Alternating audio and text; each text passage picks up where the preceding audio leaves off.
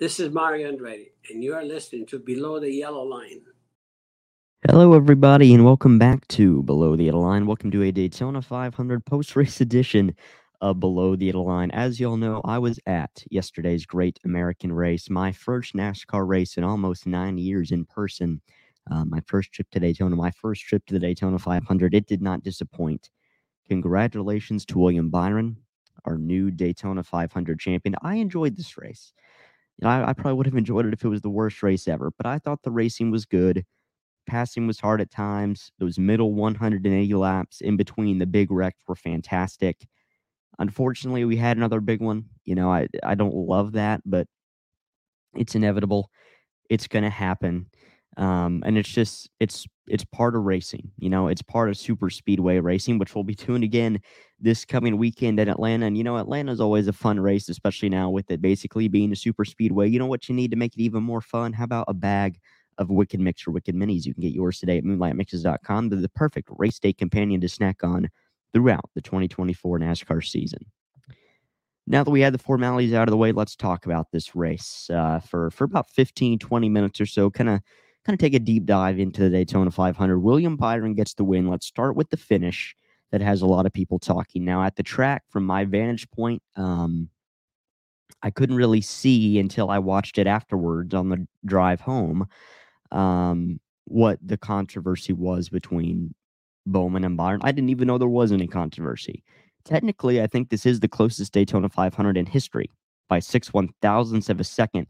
Uh, I think William Byron beat Alex Bowman. And I mean, again, I thought the racing was really good. There, there's even more controversy in this because Byron and Bowman kind of inadvertently started that backstretch crash. I don't, I don't think that was. You can just pin blame on on just them. You know, it's super speedway racing, modern super speedway racing. That's going to happen fact of it. You know, we we knew that big wreck. The the, the tension in the stands, you could cut it with a butter knife. Because you all know it's going to happen. You got the fans that that love the wrecks and are and are only there for the wrecks. You got the fans like myself just trying to see a good race. And you know, if there's a wreck, you know, okay, they'll make a good clip on YouTube later. Uh, but you just knew that wreck was going to happen. I didn't think it happened that soon. Um, you see Keselowski going down the block. You see Bowman kind of getting in the back of Byron. He got somebody else squirrely. Somebody hit Keselowski, and there they all went. You know, Joey Logano, Denny Hamlin, and a lot of them. William Byron and Alex Bowman escape unscathed, and then they're the top two finishers in the Daytona 500. Just the cruel irony, the cruel fate of this race that, you know, Denny Hamlin, I heard him say it today on Actions Detrimental. You know, the best way to not be involved in the wreck is to be the one that starts it. And I don't think Bowman, Keselowski, Byron, obviously they didn't intentionally start the crash. That's not what I'm saying, but they were kind of the root cause just in terms of being the ones bumping everybody, you know, that that's kind of how that went. Um as you see the results scroll on the bottom of your screen there, YouTube viewers. Um, that's just kind of how that went. Unfortunate, sure, but that's just how the race went. Um, you can't look into it too much further than that. Now, there was a big crash on lap number five. I kind of caught that one on video, but Harrison Burton looks like Brad Keselowski kind of got into the back of John Hunter Nemechek, who then bounced off the wall, gets into Harrison Burton, sends him spinning up back across the track into Jimmie Johnson, into Carson Hocevar, into Ryan Preece. Austin Dillon also got damage in that. Um, it seems like the first caution of the Daytona 500 is always something pretty minor. Um, usually like lap 20, 30, maybe a tire blowout. We had a wheel fall off for the first caution in 2022. Maybe it's a spin, you know, for the first cycle of green flag pit stops. It's usually not a big crash like that. And it's usually not on lap five. But those guys were squirrely. They got pretty tame. You know, it didn't look like it. They were still running two, three wide, but they got relatively tame after that didn't have another caution, I don't think, until the end of stage one, which was a tremendous photo finish between Kyle Larson and Chase Elliott. Um, stage two was won by Kyle Busch, who then I think blew a tire and then was somehow still leading in stage three. We were changing seats at that point. I'm not exactly sure what happened, uh, but some crazy circumstances there. Michael McDowell, unfortunate story here. The outside pole sitter led six laps early in this race, but ends up finishing 36th. Not dead last. It'd be dead last any other week but Daytona. Sour engine his engine turned on him. And you could hear when he went by us, his engine did not sound good. And for the rest of the night, it sounded sick. He kept having to make pit stops. I think actually with around 10, 15 laps to go right before the big one happened, he went behind the wall and then came back out of the garage area. You know, we saw him go behind the wall, excuse me, behind the wall briefly. And his crew worked on the race car and then he goes right back out there and rejoins. Um, I'm looking at the results sheet here. AJ Allmendinger somehow finished sixth. I'm going to put uh, the, this next little chain of results up on the screen here 17th through 33rd. Um, AJ Allmendinger somehow finished sixth in this race, led nine laps, was in contention to win really with 40 50 to go, and then kind of got shuffled back a little bit. Um, the best racing, in my opinion, in this race came in the last 70 laps when you had LaJoie and Allmendinger, Logano, Hamlin, Kyle Busch um, everybody jockeying for position. That's when the real comers and goers happened. Um, Bell and Blaney had a great battle for the lead early in this race, as did Bell and Logano. Joey Logano led the most laps of anybody, led 45 laps on the day. Um, Ford, in my opinion, was the manufacturer that had the best cars. You had Todd Gilliland lead 16 laps in this race, uh, eh, which you don't see. Todd Gilliland lead 16 laps in a race hardly ever. But today, or Monday, yesterday rather, Todd Gilliland was on it, and unfortunately, he was involved in that big crash. Um, the story of this race, though, was you know who could unseat the Fords, and that ultimately ended up being Hendrick Motorsports. When you had you don't have a Ford finishing in the top eight. The first Ford, get this, is Noah Gragson. The two SHR cars of Gragson and Briscoe two top tens for Stewart Haas. Who would have said Stewart Haas would have been the best two finishing Ford cars in this race at the end? You know, or, or whenever you had Blaney, Cindric, Logano all leading, they all end up in crashes. Blaney and Logano in the big one, Cindric spinning across the line in that controversial ending with Chastain and, and Corey LaJoie. He had some choice words for Corey LaJoie and heck of a run for Corey LaJoie. Only leads one lap, but the crowd was going wild when Corey led that lap, ends up fourth great start to the year. And when I put the point standings up here in a second, we'll see 34 through 40. Scroll through in your result sheet.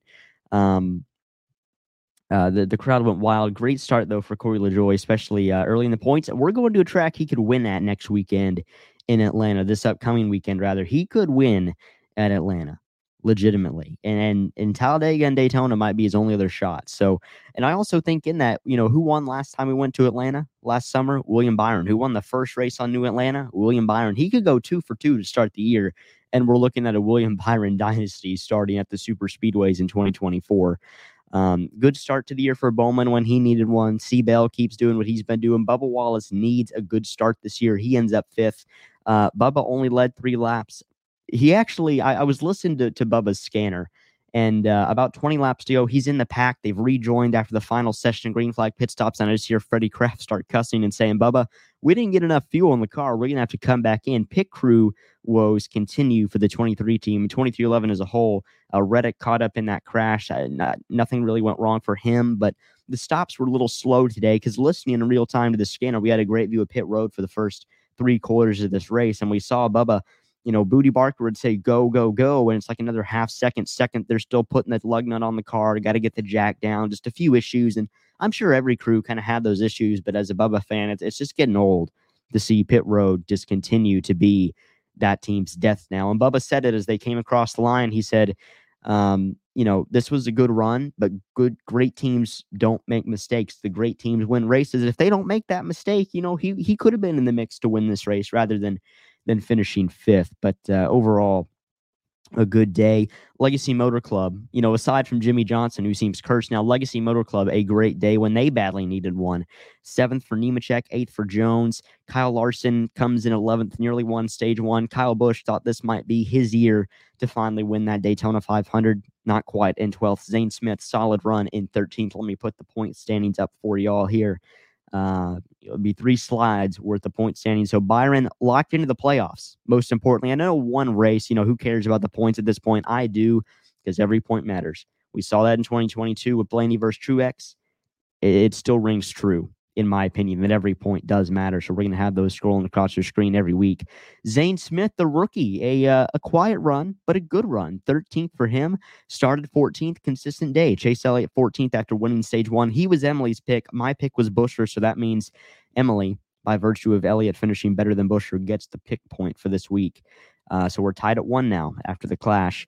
Truex 15th, Hemric 16th, Ty Gibbs 17th, my pick, Buescher 18th. Chris Buescher was really a no show yesterday, kind of surprising. Denny Hamlin 19th, wasn't knocked out of the race um, in that big one, but had a shot to win. Obviously, you know, led uh, led 10 laps. He and Kyle Busch kind of battled for the lead. It was great to see Keselowski, Busch, Hamlin, three veterans of the sport, three of the best out there, run so well. David Ragan led two laps yesterday and was really, really fast.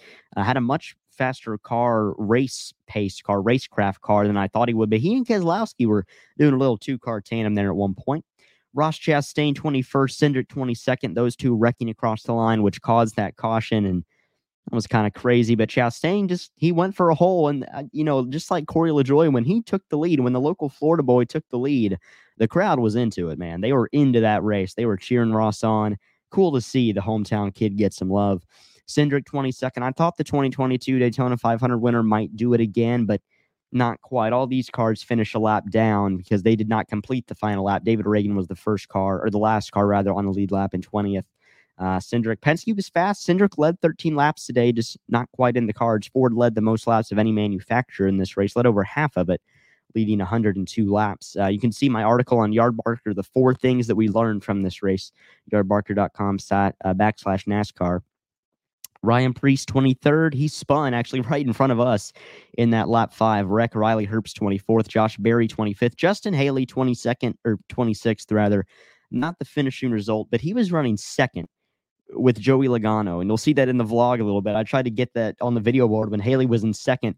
They showed speed at the Clash. They showed speed Sunday. They didn't turn them into results. But Rick Ware, you know, they're better this year. They got a better driver. They might have upgraded some things. That RFK Alliance might seriously be bearing some fruit. Anthony Alfredo, 27th. He was in contention leading laps until he was caught up in that wreck, too, man. All the underdogs came to play today.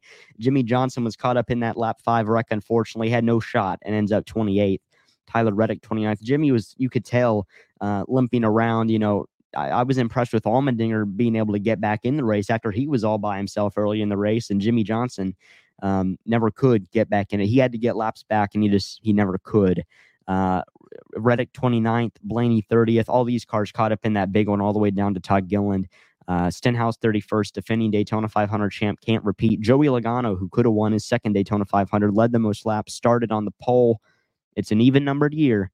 I'm expecting big things from the 22 this year. He ends up 32nd, though. Brad Keselowski once more denied his chance at the Daytona 500, 33rd. Daniel Suarez in his, his interview at the track, which we saw on the NASCAR TV boards on the front straightaway.